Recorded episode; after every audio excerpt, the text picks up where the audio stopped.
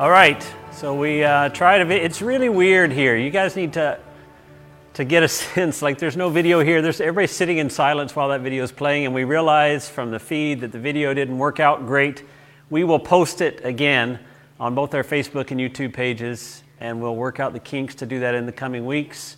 Sorry for those of you that uh, were waiting for your big moment here and didn't get to see it quite with the, the music in the background too high, but we will post that after, after the service so you can actually see that video. And in the coming weeks, we'd like to do that more often. Um, we're in Revelation again, chapter 4 and 5. And uh, I want to clarify again this, this book is not called Revelations, it's called Rev- the Revelation of Jesus Christ. It's a picture of Jesus. In Greek, that word is apocalypsis, which means an unveiling. Uh, we get apocalyptic from it, and we think of end of, the, end of the world war movies from apocalyptic, but what it really means is to reveal or to uh, unveil. And so last week we looked at the letters to the churches, to these actual churches, uh, a book written to speak into their situation and, and that we can draw conclusions out of for our situation, uh, reminding us that God is with us just as He is with them, that He knows what's going on and also that the call to overcome, that was the big thing we focused on last week. The call to overcome. I'm seeing furrowed brows up there.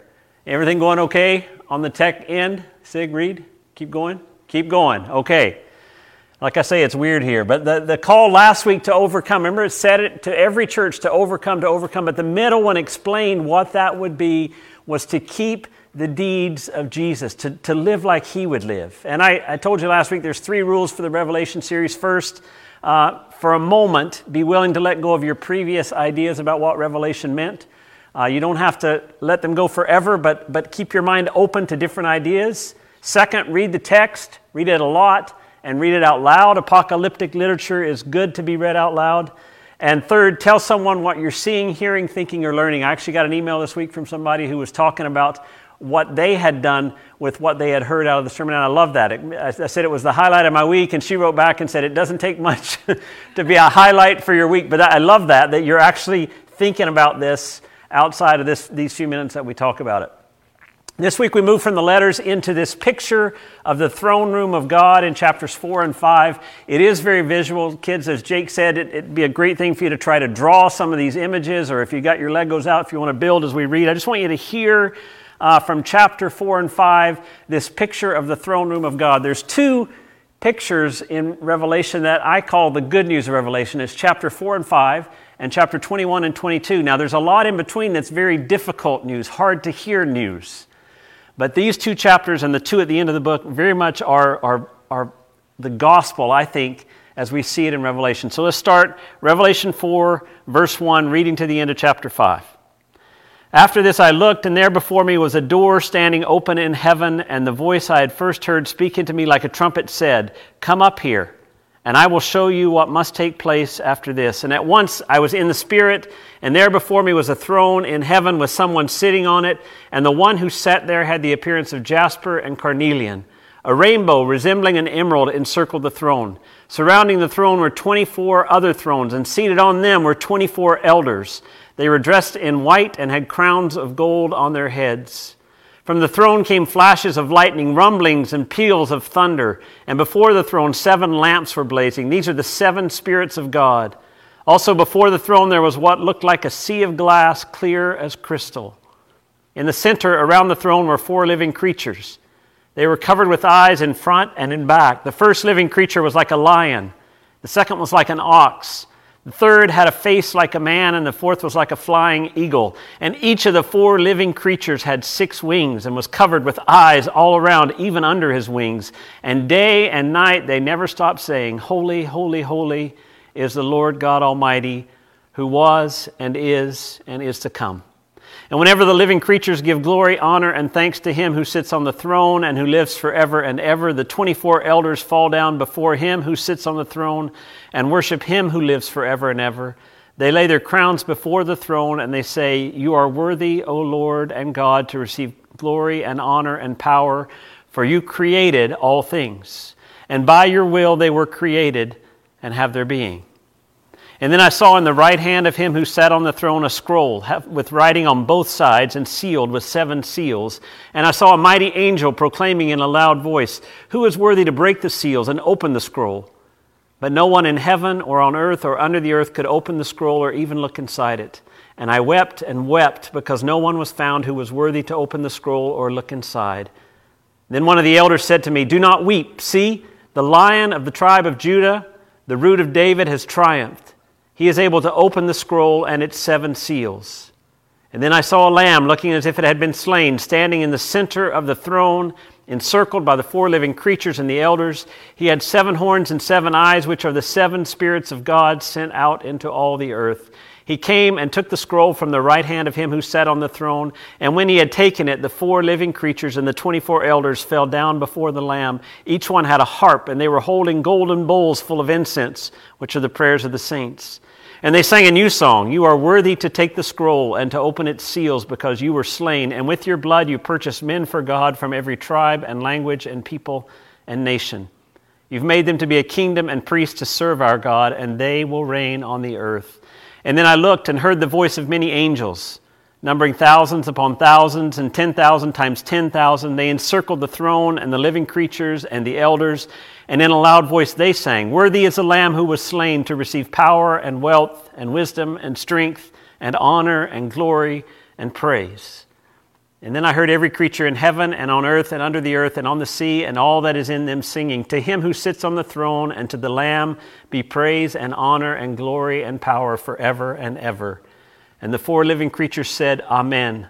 And the elders fell down and worshiped.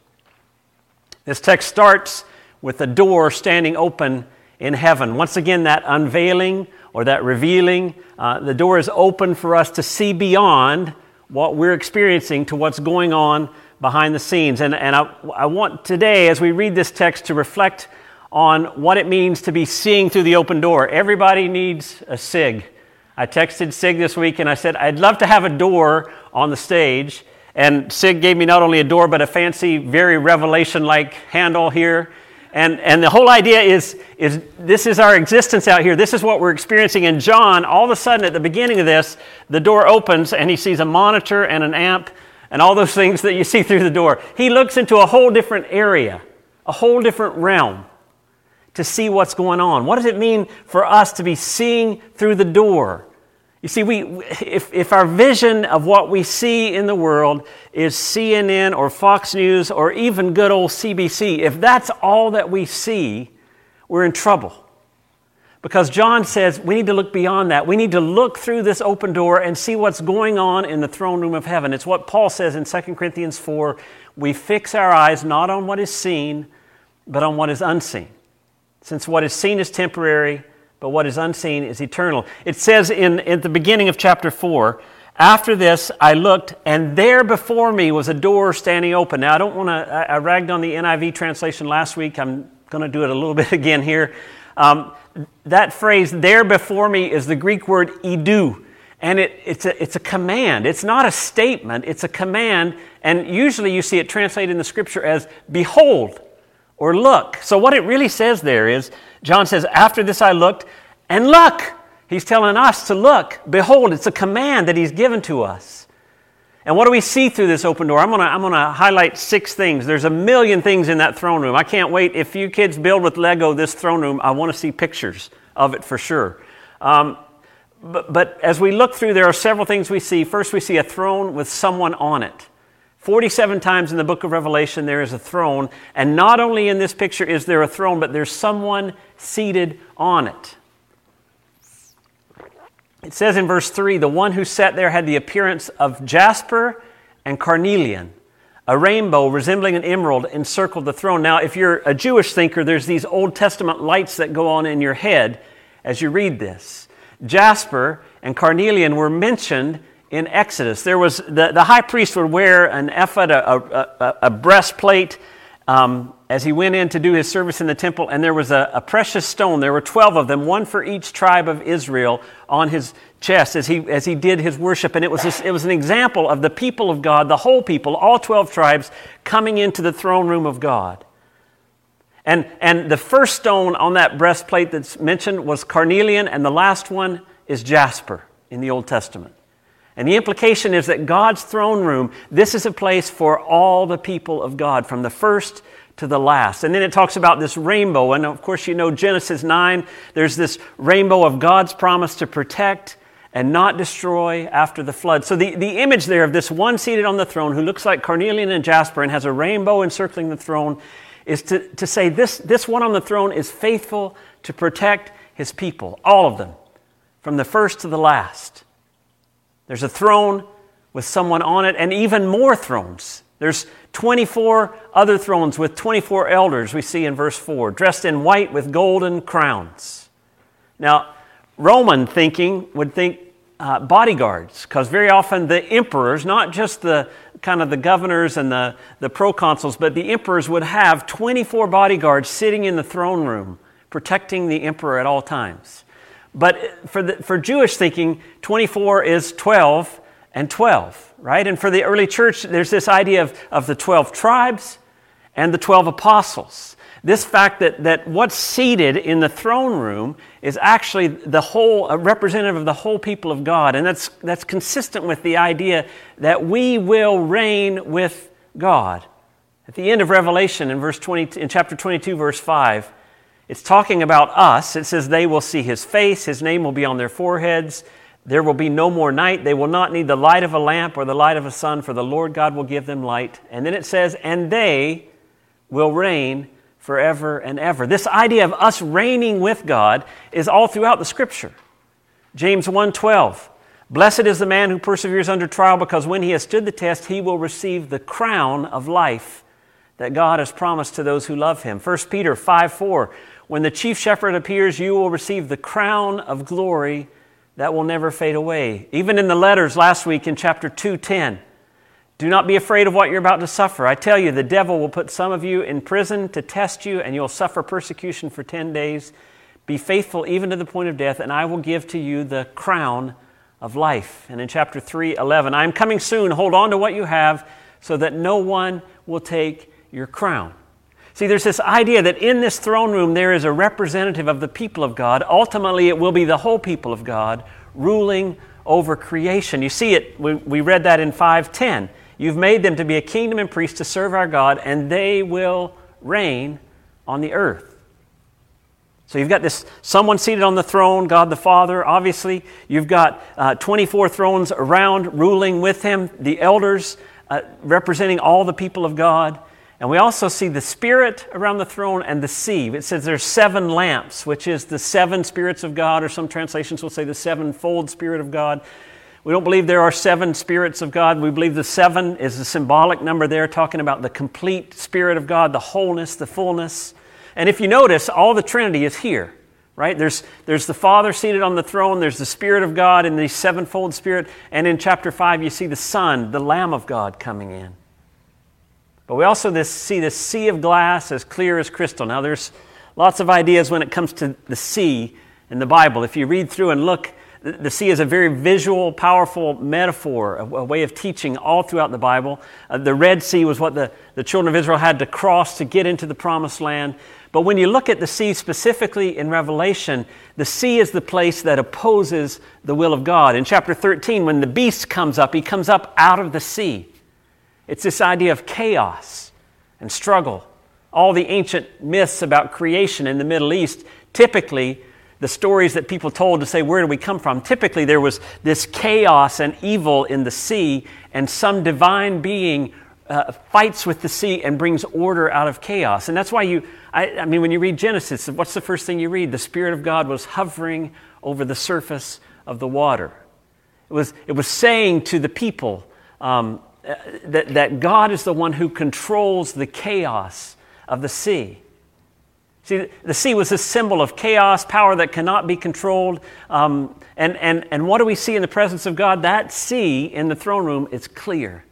It's like glass, it's completely calm. I'll, I'll, touch on that more at the close, but the, the imagery is that while people are living in the middle of chaos, they need to realize that through the door in the throne room of God, chaos is, is subdued, that it's, it's calm. And then in verses 6 to 8, these four living creatures. I'm reading through Ezekiel in my own kind of devotional. And just yesterday, I was reading the first couple chapters of Ezekiel with these four creatures that are mimicked almost exactly, same kind of ideas. They're not your ordinary images. And if you're going to get who those four creatures are, you've got to answer two questions Who are they, and what are they doing?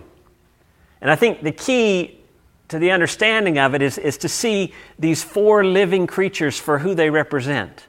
Number four symbolizes, um, you know, seven symbolizes wholeness and, and completeness, but four does as well, specifically in regards to creation. And we may not realize that, but that's even found its way into our language because we talk about the four corners of the globe.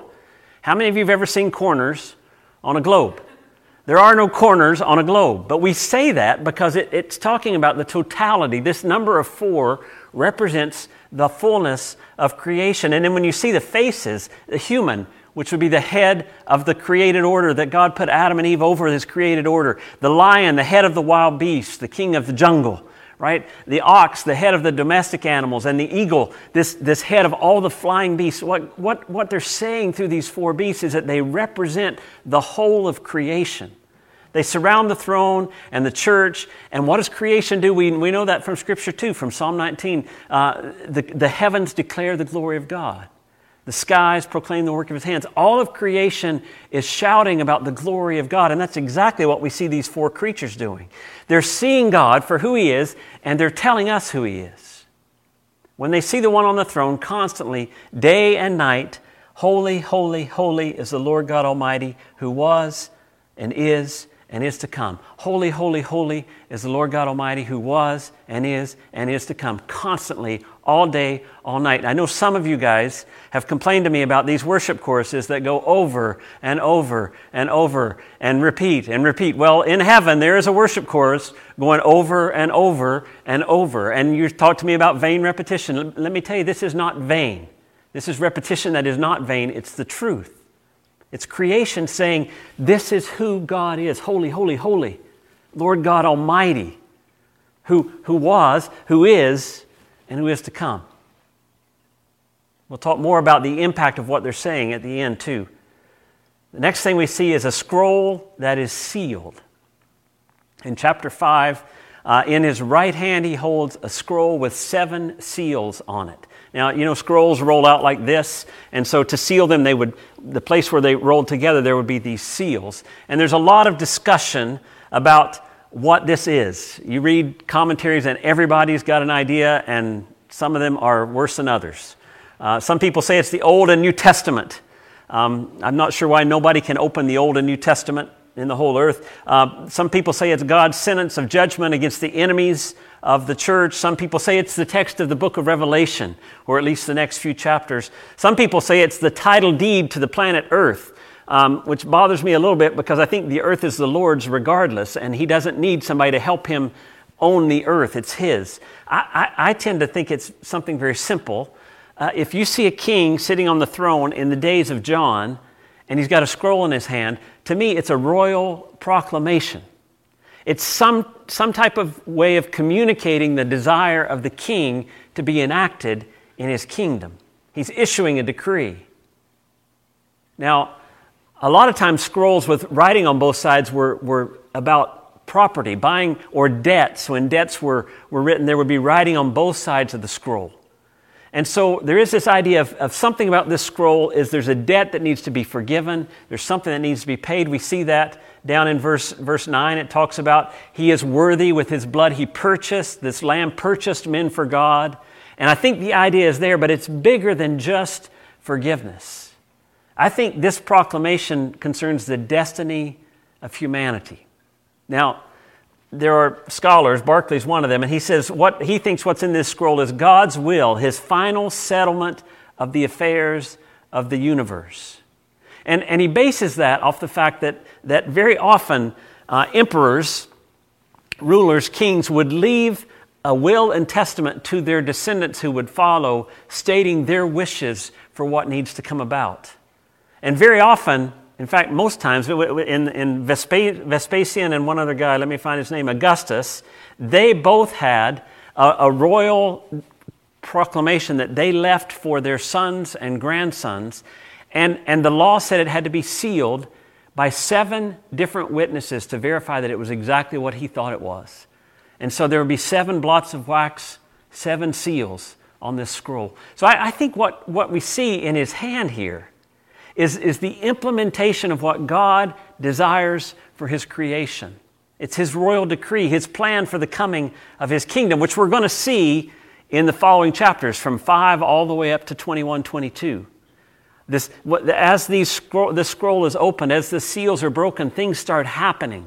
There's seven seals, there's seven trumpets, there's seven bowls, and all these things I think are just um, pictures, uh, uh, uh, looking at what's going to happen and backing up and looking at it from a different angle and backing up and looking at it from a different angle. It's, it's the desire of God for the world.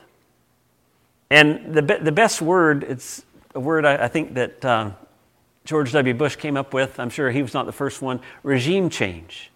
What we're going to see happening as these scrolls are opened is, is the kingdom of God overthrowing, destroying, and replacing the kingdom of the world. It's, and and it, it's going to be conflict. It's going to be painful. It's going to be difficult. We'll see that in the coming chapters.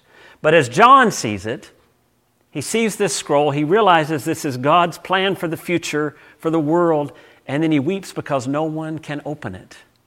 Here's, here's this someone on the throne that is, is God of the universe, and he has this proclamation, and yet nowhere in his creation is anybody that can actually bring it about.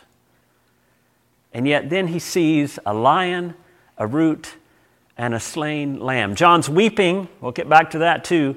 And a voice says, Do not weep, the lion of the tribe of Judah, the powerful, victorious one, the lion, the king of the beasts, has triumphed. And then it says, The root of David right? Not, not the descendant of David, but the king who was the root, the one that David came out of. It's, it's a messianic title. This lion of the tribe of Judah, this root of David, has triumphed. He can open the scrolls. And then John turns to look at this lion of the tribe of Judah, this victorious, powerful one, and he sees a lamb looking as if it has been slain. What does that look like? Try to envision that in your head. Is it, is it a lamb with just blood all over its, its wool? Is its throat slit? What, what does it look like? A lamb, he's, he's turning to see this lion of the tribe of Judah as he looks through the doorway, this root of David, this messianic conqueror, this, this overcomer, and he sees a slain lamb. It's the one who died as a lamb. And, and, and we've got to remember this is the method of God. He rules by serving, He overcomes by sacrificing. And it's a radical shift in our thinking, one so counterintuitive that we always seem to forget the way God likes to do things. There's so much to see here, what's behind the door, but I, I want to move on.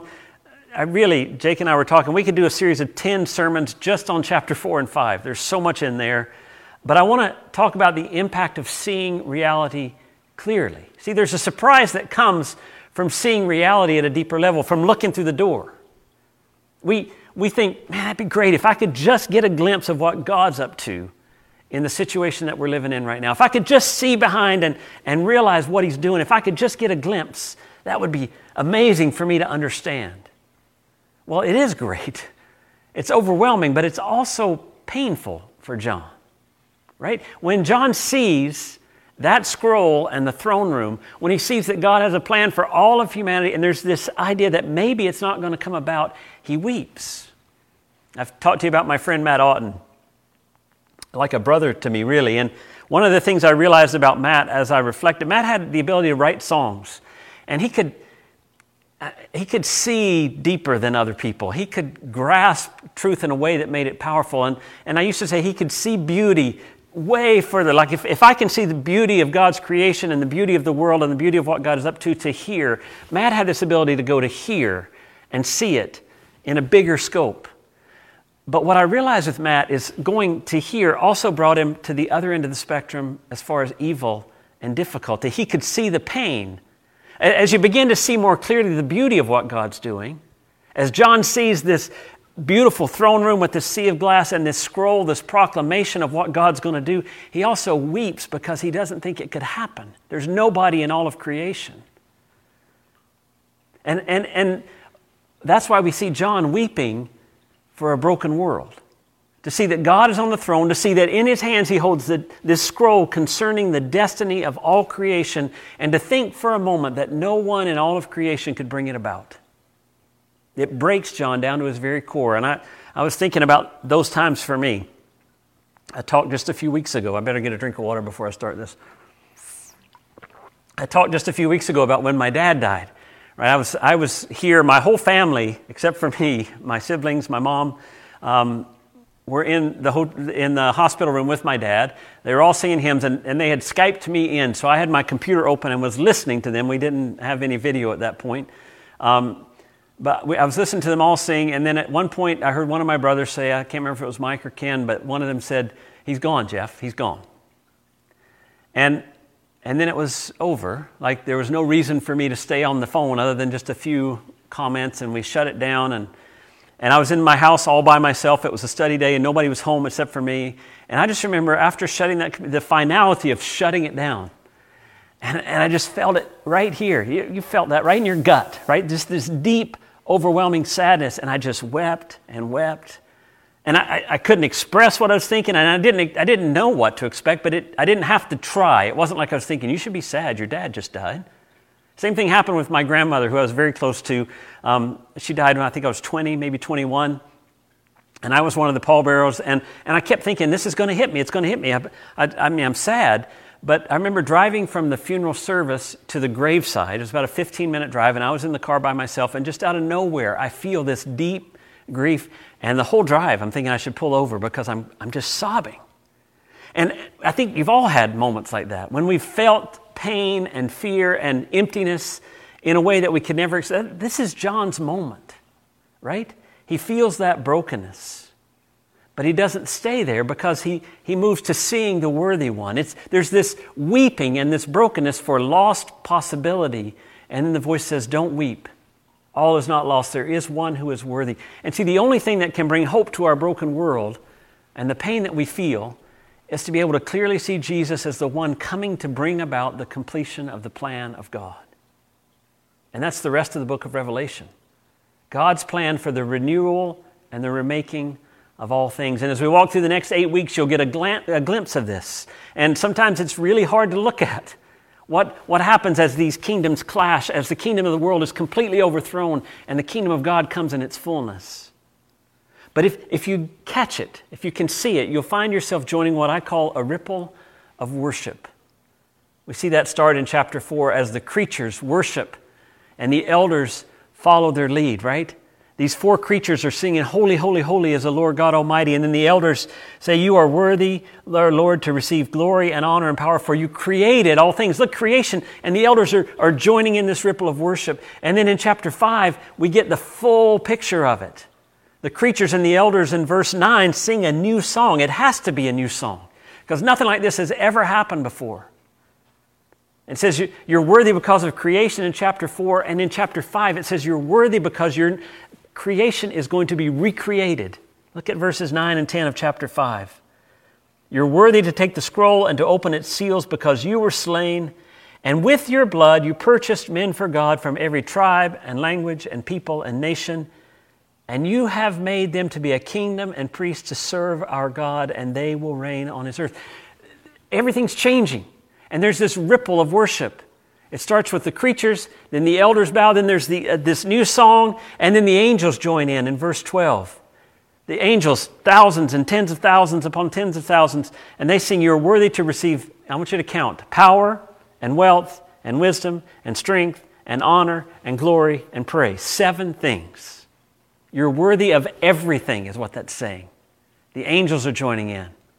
And then in verse 13 of chapter 5, when the world hears all this, this ripple of worship that's rippling out from around the throne, it says, Then I heard every creature in heaven and on earth and under the earth and on the sea and all that is in them singing, To him who sits on the throne and to the Lamb be praise and honor and glory and power forever and ever. No one can stop the ripple of worship. All, all of creation, as this plays out, bows a knee to God. Have you ever had a moment of awe, a time when you think, if I say anything, I'm going to mess this moment up? I'm sure you may have had those moments. Well, this is that moment. In 514, the only way to end it it says, The four living creatures said, Amen, so be it. And the elders fell down and worshiped. Everything is quiet here. It's, it's all, this worship is happening, and then there's this moment of, it's just unbelievable awe. And now we move from that to living out the revelation today. How do we live that out? How do we take this picture through the door of the throne room, despite the chaos that we're living in? How do we take that and live it out? That's what we're called to do. James says in James 1:22, don't just listen to the word and deceive yourselves, do what it says. So how do we live out? How do we become a revelation of Jesus everywhere we go? You know, I think we do it through our words and actions we talked about last week and in this time of COVID and all the fear and anxiety that it inspires, we're called to be a clear revelation of the reality of what's going on underneath it all for the whole world. And uh, there's, I'll give you four things to do. I think there's four. If I cheat you, I'll give you another one next week. The first thing we need to do is, is have a willingness to see the whole truth honestly. To see the whole truth honestly. The image of John weeping is powerful and important. It's one that cuts us right to the gut. Far too often, I think we try to deny or ignore the pain and the brokenness of the world. And I think we have good motivation we don't want to focus on the negative. We want to be positive. We want to, we, we want to focus on the good that's coming. But sometimes we run there too fast. And when we talk about the good, it sounds like we're not even really being honest about the bad. We want to speak words of trust and hope, but often it just comes across as cliches because we're not really acknowledging the pain that is all around us. And I'm not just saying this myself. Scripture talks about acknowledging the pain. It, it actually gives us examples. Jeremiah, the prophet, he was called by God to speak God's words to the people. And in Jeremiah 4, just listen to Jeremiah's words. Oh, my anguish, my anguish, I writhe in pain. Oh, the agony of my heart. My heart pounds within me. I cannot keep silent, for I've heard the sound of the trumpet. I've heard the battle cry. Disaster follows disaster. The whole land lies in ruins. In an instant, my tents are destroyed, my shelter in a moment. And you say, Jeremiah, wait a second. You're the prophet of God. You've got to give hope. Well, he, he starts by describing things as they really are. He starts by looking. Remember, we're told to look. He starts by looking honestly at the world. If you keep on in Jeremiah 4, I looked at the earth, and it was formless and empty at the heavens and their light was gone. I looked at the mountains and they were quaking. All the hills were swaying. I looked and there were no people. Every bird in the sky had flown away. I looked and the fruitful land was a desert. All its towns lay in ruins before the Lord, before his fierce anger. Jeremiah spoke words of hope, but he was honest about what he saw first. Far too often we want to ignore it. We just run away like it doesn't actually happen. And part of being the revelation of Jesus is seeing honestly the truth of the world, feeling it deeply, because if, when we feel it deeply, it opens up something. Have you ever been with someone grieving and you're grieving too, and there's a connection there? There's something that happens when two people grieve at the very core of who they are. They're knit together. And sometimes we have to first be honest about the brokenness of the world at a level that allows the brokenness of the world to realize we see it. And then, then the grace of God and the, the, the, the thing we're proclaiming can come into that. Walter Brueggemann talks about Jeremiah. I love this quote. The prophet is not addressing behavioral problems, he's not telling people how to act better. He's not even pressing for repentance, saying, You better shape up. Those are my additions for those of you that are here. The real, the real quote's coming in on the screen. Um, the prophet has only the hope that the ache of God could penetrate the numbness of history. He engages not in scare or threat, but only in a yearning that grows with and out of pain. His hope is that the ache of God would penetrate the numbness of history. And I think sometimes we have to be honest about the ache that is going on in the world, the ache of God for the world, to penetrate the numbness that we all live in. And when we're honest about it, when we sit with people and, and, and when, when we sit with ourselves and the pain that we're actually feeling, it opens up something deep within us.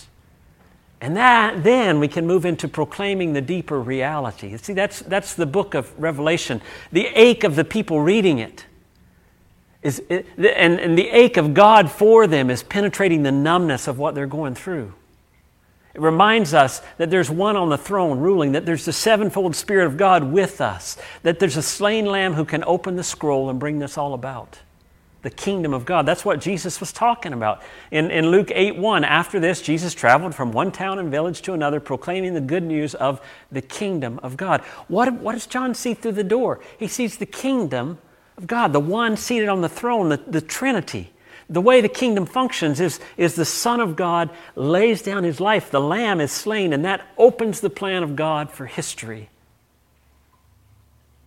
was the message of the early church, the kingdom of God. In fact, the last verse in the book of Acts, Acts 28 31, he, Paul, proclaimed the kingdom of God and taught about the Lord Jesus Christ with all boldness and without hindrance. Remember that in the throne room of God, the sea of glass, the chaos that we all feel down here is calm because the kingdom of God is in place. And as we're honest about the pain, as we proclaim in a deeper, as we proclaim a deeper reality, one of the ways we navigate the tension between those two, because we want to feel the pain honestly and be honest about it, we also want to proclaim the reality of what's behind the door. One of the ways we navigate that is by keeping the deeds of the slain lamb. Remember last week, chapter 2, verse 26 He who overcomes and he who keeps my deeds until the end, I will give authority over the nation. See, this is the paradox of Jesus. I talked about it a little bit earlier. His power is that of sacrificial love and dying for us. And that's not really understood by the culture that we live in. Power and weakness in our culture are opposites. How many high schools? I, we have the Hope Mustangs, right? And, and uh, Ron, I heard you say you want a basketball story. I'll get one. Revelation is, there's lots of basketball stories in Revelation, believe me. But how many high schools? The Hope, Hope Secondary Mustangs, right? This power and strength and wildness. And here we go. How many high schools have the slain lamb? How many times have you walked into a high school and seen a lamb with its throat slit and blood all? We don't, that's not power to us. How many hockey games do you go to it and the fans get up and start chanting, Crucify us, crucify us? Cru-. It just doesn't happen right? Because our idea of victory and power is radically different than, the, than, than what God's is. We are so steeped in our understanding of power and victory.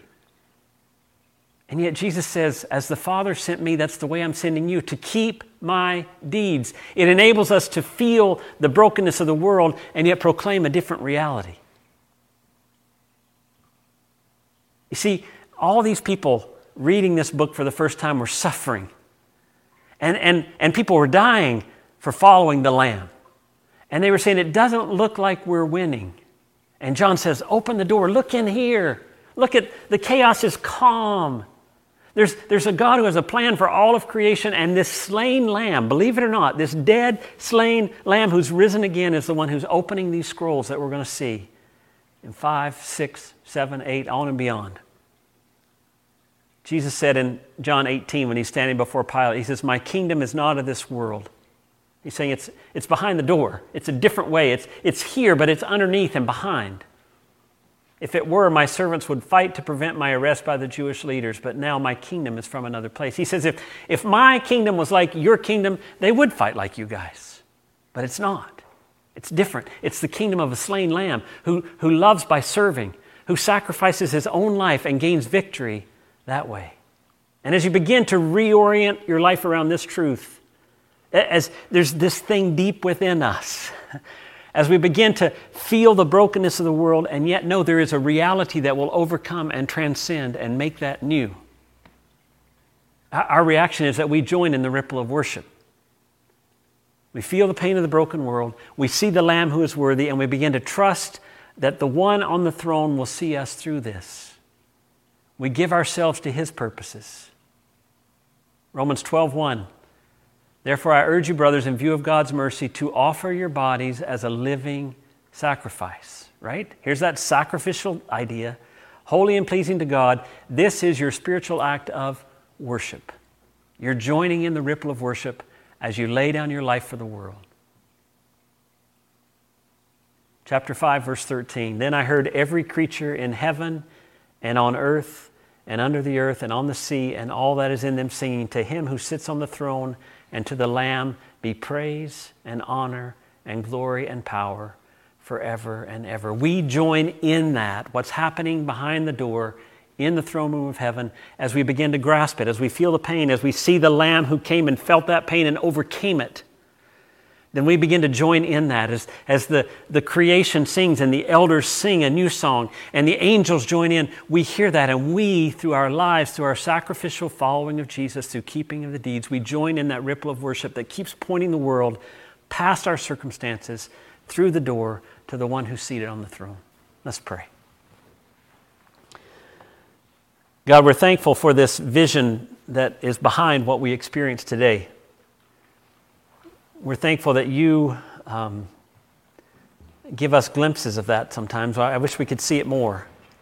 I do pray for us as people that we could, especially during this pandemic time when, when there's fear and anxiety and uncertainty, that we could grasp your victory, that we could be honest about the pain of the world, that we could not try to minimize it with little religious sayings or, or cliches that just make us feel better, but that we could fully embrace the suffering of the world and see how your love, your grace, your sacrifice of yourself has made a way for that to all be transformed and made new.